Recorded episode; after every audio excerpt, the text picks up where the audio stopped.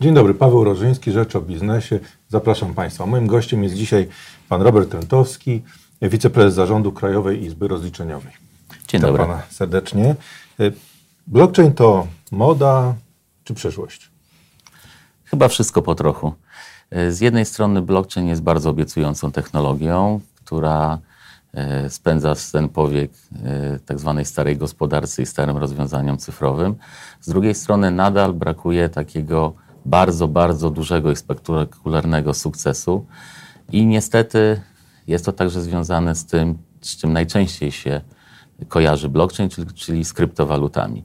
W związku z tym e, prawie wszystkie działy R&D e, firm technologicznych eksperymentują coś w blockchainie, również Krajowa Izba Rozliczeniowa. Natomiast nadal potrzebujemy kolejnych lokomotyw do tego, żeby ten blockchain stał się powszechnością i żeby ten końcowy klient, e, czy to klient bankowości, czy to obywatel w relacjach z administracją, mógł tak naprawdę docenić, co daje ta technologia. A ja- jakie zastosowanie już teraz widzimy w sektorze finansowym blockchainu? E, Jakich możemy się spodziewać? Polska też ma trochę bardziej, bardziej specyficzną sytuację, jeżeli chodzi o rozliczenia krajowe, z tego względu, że to co, to, co jest modą, ale na czym też pracują inne kraje, to jest przyspieszenie płatności i rozliczeń. E, W Polsce całe szczęście możemy się pochwalić e, jednym z pierwszych, jak nie pierwszym rozwiązaniem do płatności natychmiastowych. Tak się składa, że akurat e, KIR jest operatorem Express Elixiru, w związku z tym w ciągu kilku sekund środki z rachunku jednego banku trafiają na rachunek klienta w drugim banku. Natomiast wiele krajów europejskich pracuje nad tym, żeby blockchain wykorzystać do transakcji natychmiastowych.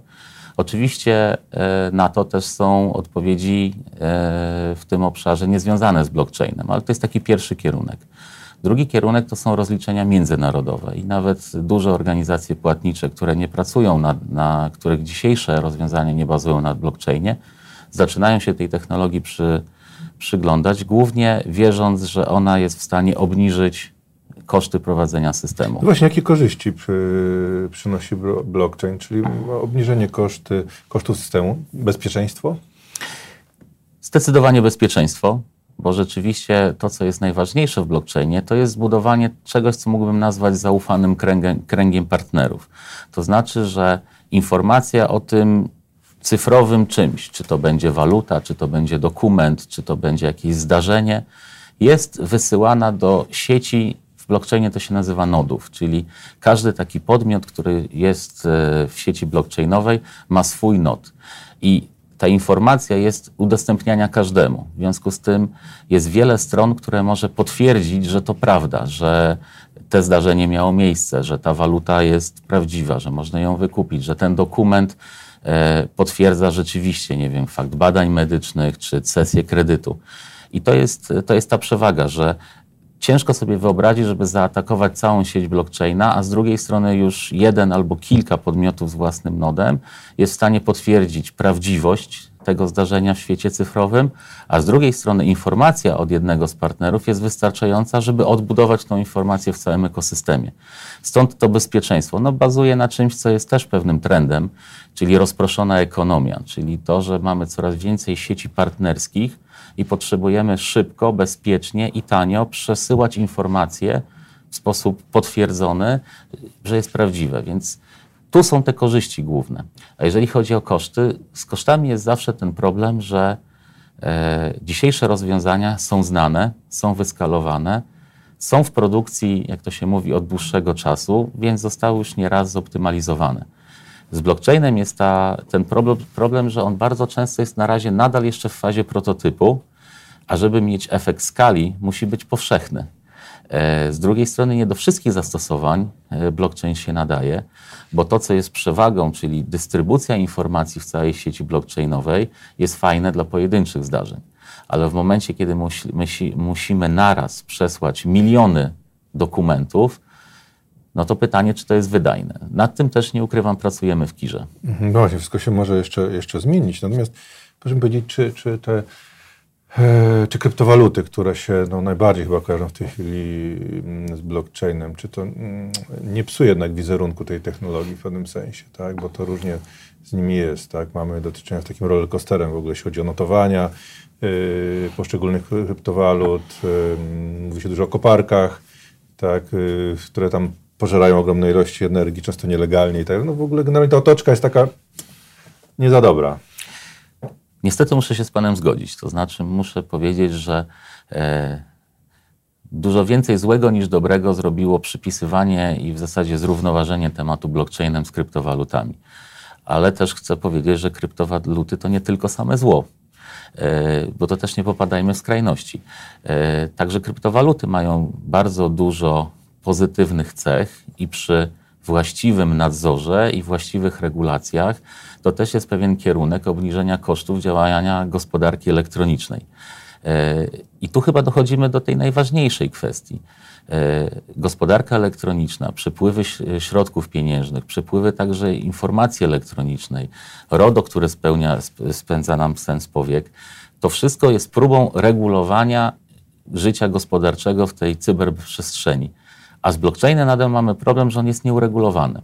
I wydaje mi się, że gdybyśmy bardzo merytorycznie zaczęli rozmawiać, jakiego rodzaju nadzór nad kryptowalutami, nad przepływami środków, nad identyfikacją prania brudnych pieniędzy w oparciu o blockchain, e, zaczęli to regulować nie po to, żeby było drożej albo żeby wielki brat na wszystko patrzył, tylko żeby było bezpieczniej, to byłoby dla nas wszystkich lepiej. Nie tylko dla samych kryptowalut, ale także dla blockchaina. No tak, tylko kto powinien y, to regulować, kto powinien y, podjąć decyzję, tak, jak to ma wyglądać, jak ma być zabezpieczone. No mówię tutaj o generalnie skali globalnej, nie tylko polskiej.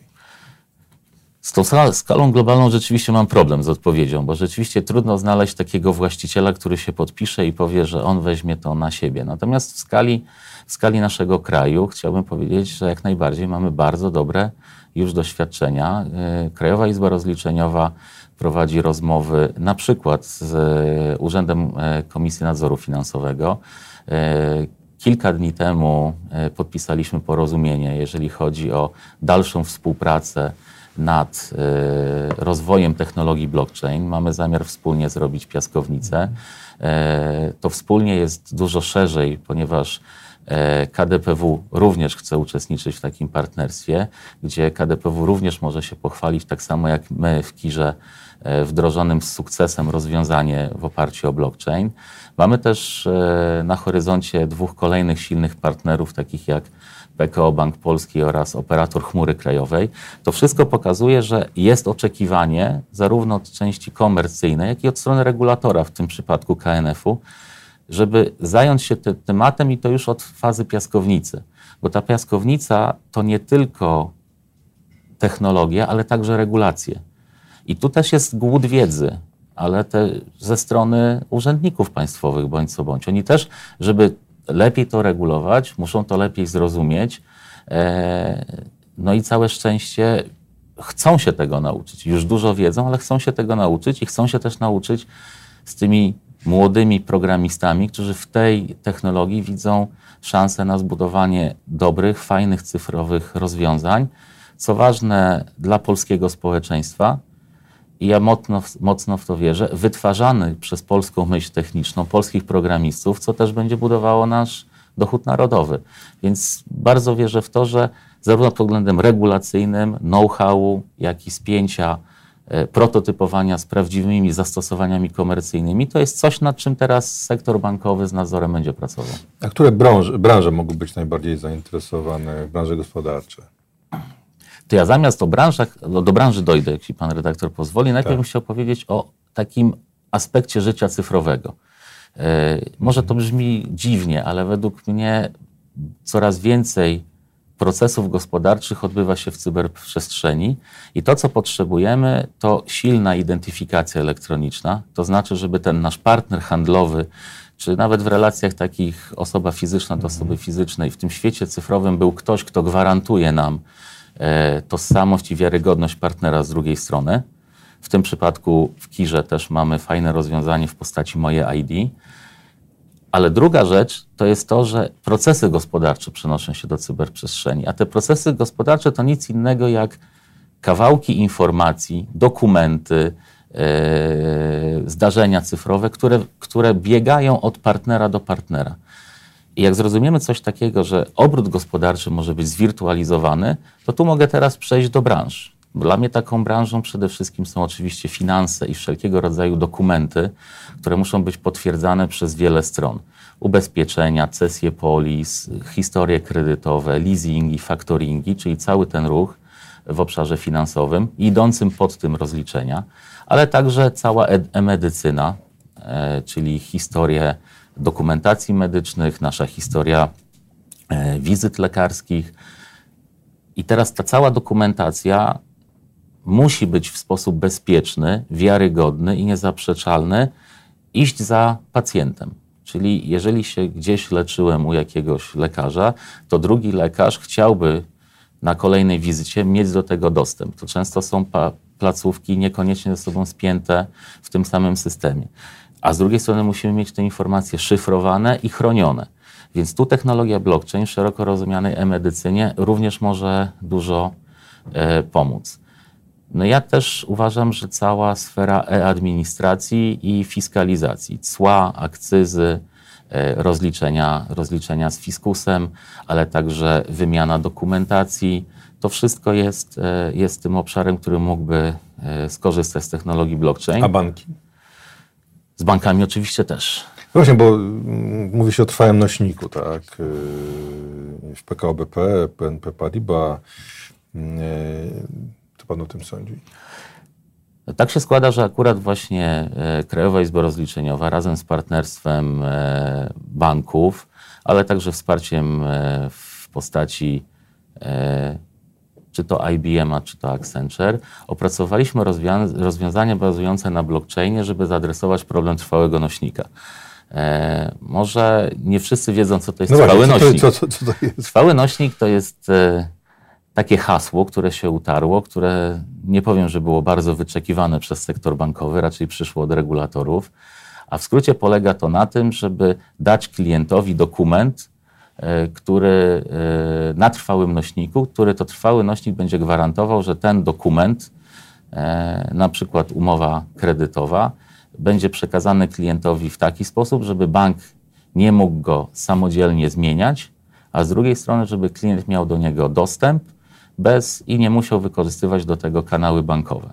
E, przykładem trwałego nośnika o zgrozę jest na przykład e, list papierowy, czyli jak bank go wydrukuje, wyśle do swojego klienta, to już nie ma wpływu na ten dokument i nie może go zmienić. No ale poszukiwaliśmy rozwiązania cyfrowego. No i opracowaliśmy rozwiązanie bazujące na blockchainie.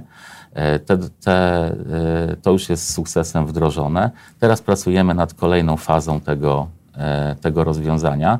Natomiast właśnie chcemy dodatkowo wykorzystać temat trwałego nośnika, żeby nie tylko opracować rozwiązanie adresujące tylko kwestie, kwestie nadzorcy, ale żeby zrobić coś więcej. Bo blockchain, o czym war, war, warto dodać, nie tylko gwarantuje, że dokument jest niezmienny. On daje nam możliwości śledzenia, co się z tym dokumentem dzieje. W związku z tym, jeżeli ja jako bank na przykład wyślę do pana redaktora e, umowę, to ja już nie, nie, nie, śledzę jej, gdzie ona jest, czy pan ją gdzieś dalej wysłał, czy pan ją komuś udostępnił. A jest szereg dokumentacji elektronicznej, którą byśmy chcieli dać komuś, żeby ten ktoś wysłał ją gdzieś dalej. E, I tu, w czym ja upatruję duży potencjał na linii sektor bankowy, a na przykład administracja publiczna, to wydaje mi się, że jest już czas na to, żeby w sposób bezpieczny, gwarantowany przesyłać sobie różnego rodzaju zaświadczenia, żeby właśnie w procesach kredytowych, czy to zaświadczenie o zarobkach, ale także może zaświadczenie z ZUS-u, ale może także zaświadczenie z, z Urzędu Skarbowego, w takiej sieci blockchain było bez, odpowiednio zabezpieczone, odpowiednio zahaszowane, ale żeby z drugiej strony było gwarantowane przez tego, kto wystawił ten dokument i żeby w tym procesie gospodarczym elektronicznym ten dokument był wiarygodny, a z drugiej strony mógł krążyć tak, jak właściciel tego dokumentu chce, żeby on mógł go w elektroniczny sposób przekazywać dalej. No właśnie, ale czy, czy rzeczywiście blockchain jest tak bezpieczny, jak się go przedstawia? Czy to nie jest tak, że pewnym momencie okaże się, że ktoś znajdzie sposób, na żeby dobrać się do tych danych. Pewne narody, a zwłaszcza te bardziej azjatyckie, że tak się wyrażę, mówią, że to wszystko to jest kwestia czasu i mocy obliczeniowej. Natomiast mówiąc szczerze, nie, nie znamy w tej chwili tej, te, takiej technologii, żeby to złamać. Z drugiej strony to jest może ten plus blockchaina, że z jednej strony mamy kryptografię, czyli olbrzymie umysły matematyczne, fizyczne, które opracowują algorytmy kryptograficzne i one gwarantują, że te algorytmy i hasze nie da się złamać, a z drugiej strony cała filozofia blockchaina polega na tym, że mamy wiele stron, które tą informację utrzymują. Więc ciężko sobie wyobrazić, że ktoś naraz jest w stanie zaatakować całą sieć teleinformatyczną wszystkich partnerów w blockchainie, a na domiar złego zaatakować ją tak, żeby złamać algorytmy stosowane do jej zabezpieczenia i do zabezpieczenia konkretnego, e, konkretnego dokumentu. Więc oczywiście głowy tu nie dam, że to się nie starzy, ale nie wydaje mi się, że. Znaczy, to jest bardzo bezpieczna technologia, jeżeli chodzi o naszą.